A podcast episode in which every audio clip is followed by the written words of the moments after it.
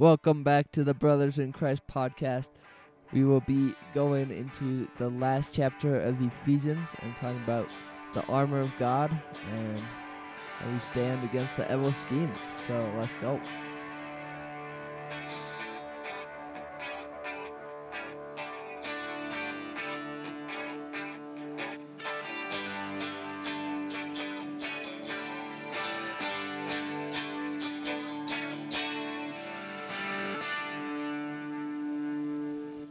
Last chapter in Ephesians, Ephesians 6. Let's go.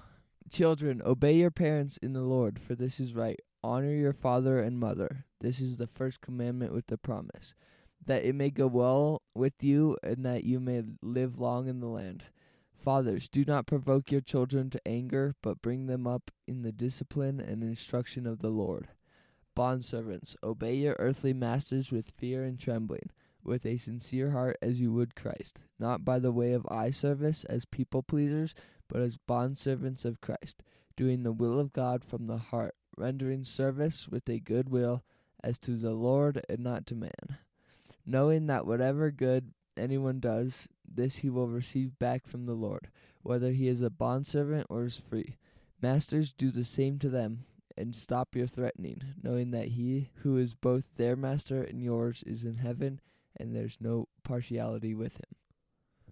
So, one of the first things that stands out to me is how Paul, I think it's really interesting, how Paul doesn't say slavery is like wrong. He doesn't go out and say that, or like other places in the Bible, I don't think he says clearly that slavery is wrong. And I've always thought that was quite interesting that there's no like solid argument, very clear solid argument against slavery. Um and in history class recently we were talking about how in America both the white slave owners would use the Bible to try to justify their slavery and then the slaves would try to use the Bible to show that slavery was wrong. So like people were using it both ways. And I mean in Philemon, Paul does say to like tries to convince Philemon to free his slave, but it's not like slavery is wrong. But I've been thinking about this and I think that what it does say pretty clearly it it says pretty clearly that like brutality of slavery is wrong or like treating dehumanizing your slave um but almost to like treat your slaves as equals and I guess like not take it use take advantage or use them. I like how Paul really tells both slaves and masters why they should be in one case respecting their masters and in the other case respecting their slaves. And that's because both master and slave are slaves to Christ, who is in heaven and there is no partiality with him. So like Paul commands slaves and masters to treat each other equally in light of that fact that they are all slaves to Christ and that no one is better than another. Yeah, and this whole relationship kind of makes me think of the parable of like the unforgiving man. I don't actually know what it's called. I forget. But where there was a man who owed lots of money to, in this case, it would be God as the master, and God forgave him of it all out of His great mercy and grace. Um, but then the owner goes and like demands that somebody who owes him like a few cents needs to pay him now, even though he's just been forgiven of this great debt. And I feel like that's how it is with this relationship. Like God has given us so much grace and mercy forgiven us of our sins. So the fact that we go and treat another human being with like brutality or not as an equal, that I that's definitely wrong and very hypocritical, I feel like. Yeah, so like the same kindness that God has shown us, we should show to those around us. It is important to note that in this section there's a lot of like spheres of authority that God has put in place, and oftentimes it feels like the right thing to do to like rise up and overthrow him, but I think even in like the slave master situation, God put everybody there for a purpose and that does not justify a ill treatment of somebody just because you have authority over them. Going back to uh what we talked about with the husband and wife in the last chapter, a wife having to submit does not justify a ill treatment of her, but we do need to submit to the th- authorities in our life. Do you agree? Yes, I mean God gave us those authorities, and He put them in place for a reason, even if they're secular authorities. So like, we need to respect them as holders of the power that God has given them. Yeah, and I think it is important that it is really easy to read this section and be like, well, I'm not a I'm not a slave or I'm not really a child anymore. I I obey my parents. Like, okay, check. All right, move on to the next section. But I I don't think that's how it works. Like this this is in here for a reason. And well, we still should obey our parents even even when we're older and moved out of the house. but I it also applies to parents Fathers, do not provoke your children to anger, but bring them up in the discipline and instruction of the Lord. Like obedience to parents isn't only on the children. I think obedience to parents is comes or stems from how they were raised. And so I think it's put back on the parents to raise their children in a way of obedience so that they will listen. And going down to the slaves and masters, it's easy to be like, oh, well, I'm not a slave and I don't own a slave, so uh, all right, move on. But I think this is so applicable to us. Like when it says, Bondservants, obey your earthly masters with fear and trembling, with a sincere heart as you would Christ, not by the way not by the way of eye service as people pleasers, but as bondservants of Christ, doing the will of God from the heart. And I think this applies to like our job probably. I mean, there we can probably all think of people that we know who only work hard or do what they're supposed to when their boss or teacher or whatever is watching. But if they're not there, they're they're not gonna work hard. They're they're only gonna work hard when it makes them look good, and then when there's nothing on the line or they're to slack off a lot. And I mean, I think we can all fall into this trap quite often. But it's important to know that it, we're we're all working for the Lord ultimately. Like people are put in authority over us and we need to submit to those. But I think ultimately everybody is under Christ and like he's the boss of everybody and we need to be working for the Lord and not for men because men's thanks and praise is is empty. But the praise and favor that we get for working for Christ is is way better. I mean I think this all just boils down to the idea of mutual submission and love that Paul introduced in the last chapter like in each one of these examples one person submits to and loves the other and the other submits to and loves the first. And so, children obeying your parents is a form of loving them. Parents bringing up your children in the discipline of the Lord is a way of loving them. And then, like, the same goes for slaves and masters. Slaves submitting to your masters is a form of loving them. Masters not abusing your slaves is a way of loving them. So, I think it all just boils down to that idea. Yeah, for sure. All right, we will move on to the armor of God. Finally, be strong in the Lord and in the strength of his might. Put on the whole armor of God, that you may be able to stand against the schemes of the devil. For we do not wrestle against flesh and blood, but against the rulers, against the authorities, against the cosmic powers over this present darkness, against the spir- spiritual forces of evil in the heavenly places.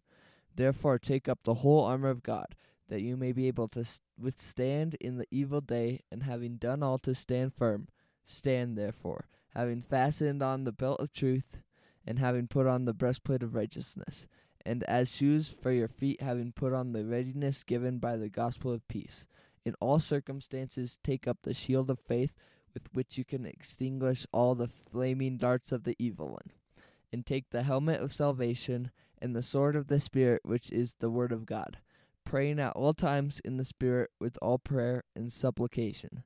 To that end, keep alert with all perseverance, making supplication for all the saints, and also for me, that words may be given to me in opening my mouth boldly to proclaim the mystery of the gospel, for which I am ambassador in chains, that I may declare it boldly as I ought to speak.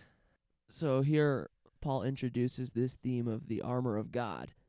And in the introductory section, he, he reminds the reader that we are in a spiritual battle with the forces of darkness. And as I once heard said, you don't want to go into a battle wearing bunny slippers and pajamas, right? So Paul says to put on this armor of God. And it all starts with the belt of truth.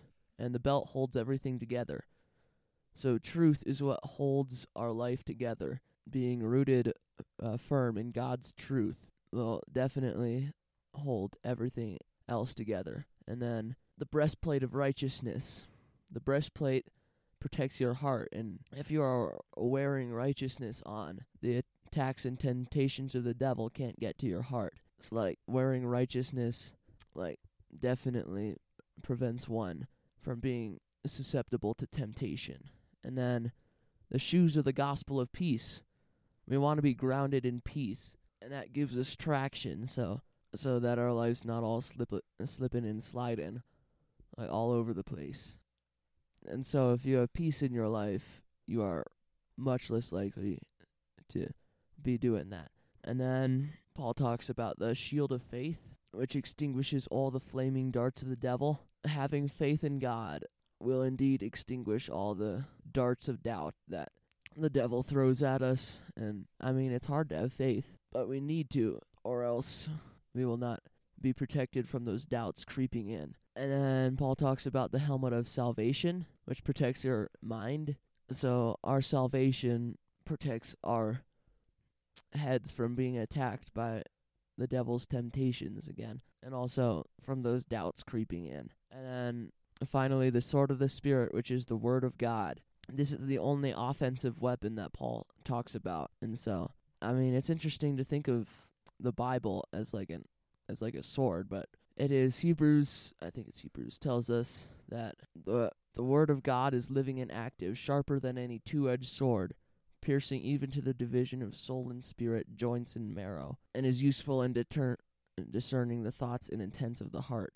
And so with this sword, we, we can attack the devil, and we can also bring others to faith in Jesus through this sword. And both of those things are very important.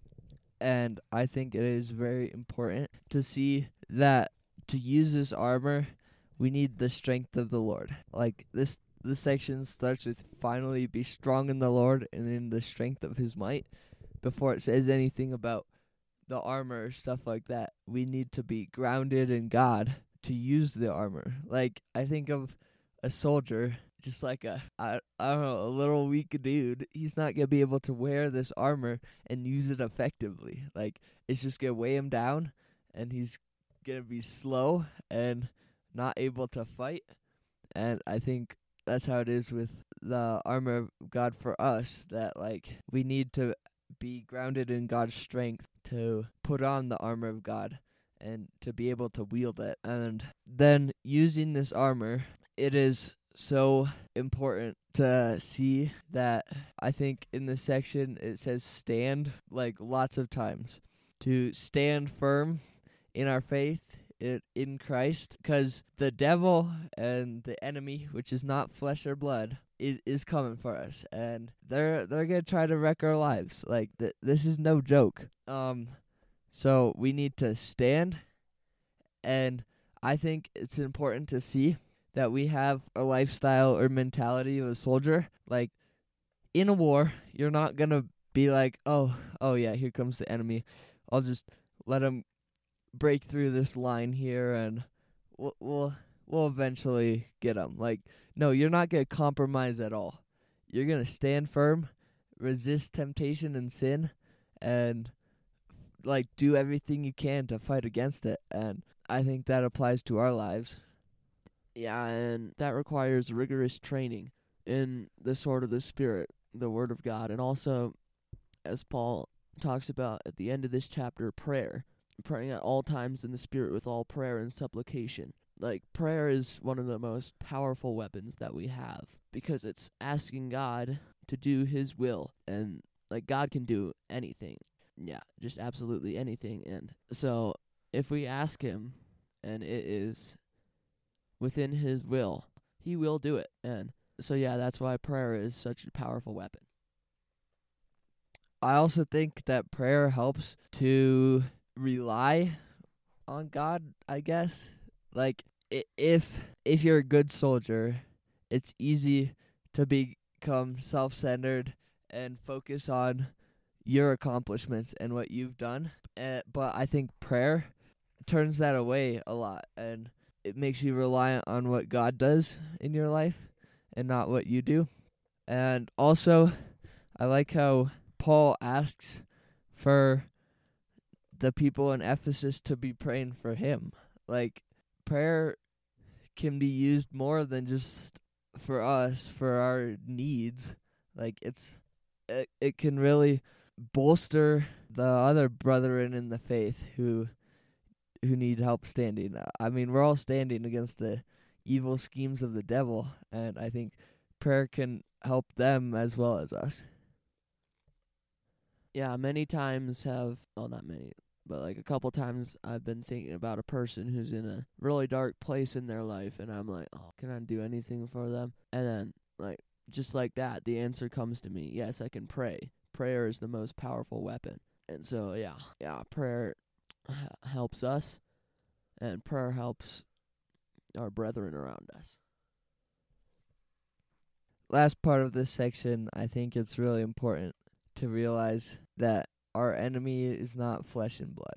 It's a lot deeper than that. Like, it's easy to get wrapped up in our everyday lives, what we see, and be like, oh, that guy, he's my enemy. I'm going to stand against him and not compromise. But I think it's a lot deeper than that. And other people are often what we call our enemies, the the people that we call enemies, they're they're in this battle too. And oftentimes they just don't have the power to stand in Christ. And I think it's important to see that they're not our enemy. Like Satan and his demons are li- like the evil powers working in this world by Satan, like that's our enemy. And so I think we need it's often easy to be like, "Oh, that guy just gonna, you know, he's just gonna live in his sin and eventually it's not to be good for him." And but no, like that's a human soul that we're talking about that you're almost like condemning to hell. That's very hypocritical because we we were we were condemned to hell as well before God saved us, and I think we need to es- extend that grace and mercy to even our enemies in our lives. Yeah. All right, and then finishing the book, so that you also may know how I am and what I am doing. Tychicus, the beloved brother and faithful minister in the Lord, will tell you everything. I have sent him to you for this very purpose, that you may know how we are, and that he may encourage your hearts. Peace be to the brothers and love with faith from God the Father and the Lord Jesus Christ. Christ. Grace be with all who love our Lord Jesus Christ with love incorruptible. Um, in this short closing from Paul, verses 23 and 24, Paul prays for the Ephesians to have really the same, many of the same things that he prayed for in chapter 1, verse 2 Grace to you and peace from God our Father and the Lord Jesus Christ. So, uh, just like how Paul like bookends his letter with this prayer for a blessing of grace and peace and love and faith to the Ephesians. Yeah, in a lot of movies, the beginning and the ending are a lot the same. There's just a lot of in between that that it almost like changes your perspective on the end, even though it's a lot the same. I I get the feeling that that's kind of what's going on here. Like grace be with all who love our Lord Jesus Christ with love incorruptible. It's almost the same as how he opened the book, but I think if you read through Ephesians and take it to heart, it it really changes the meaning of this. Like just now that we have really read through the letter, we understand it better. Yeah. And I guess I also like in this wrap up that it's more than just a like a self fought battle. We are a group of believers and we are not alone in this fight and there there will be people praying for us and we should pray for other people but it's just an encouragement I think to know we're not alone. There are others with us in this battle and that through unity and love we can bond together and face this war together. So that will wrap up our talk on Ephesians and thanks for listening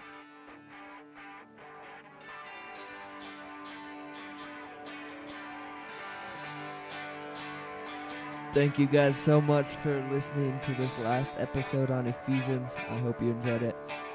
I really enjoyed going through this chapter. It was pretty fun, but it was also pretty hard. But thank you so much for listening, and I hope you'll listen again.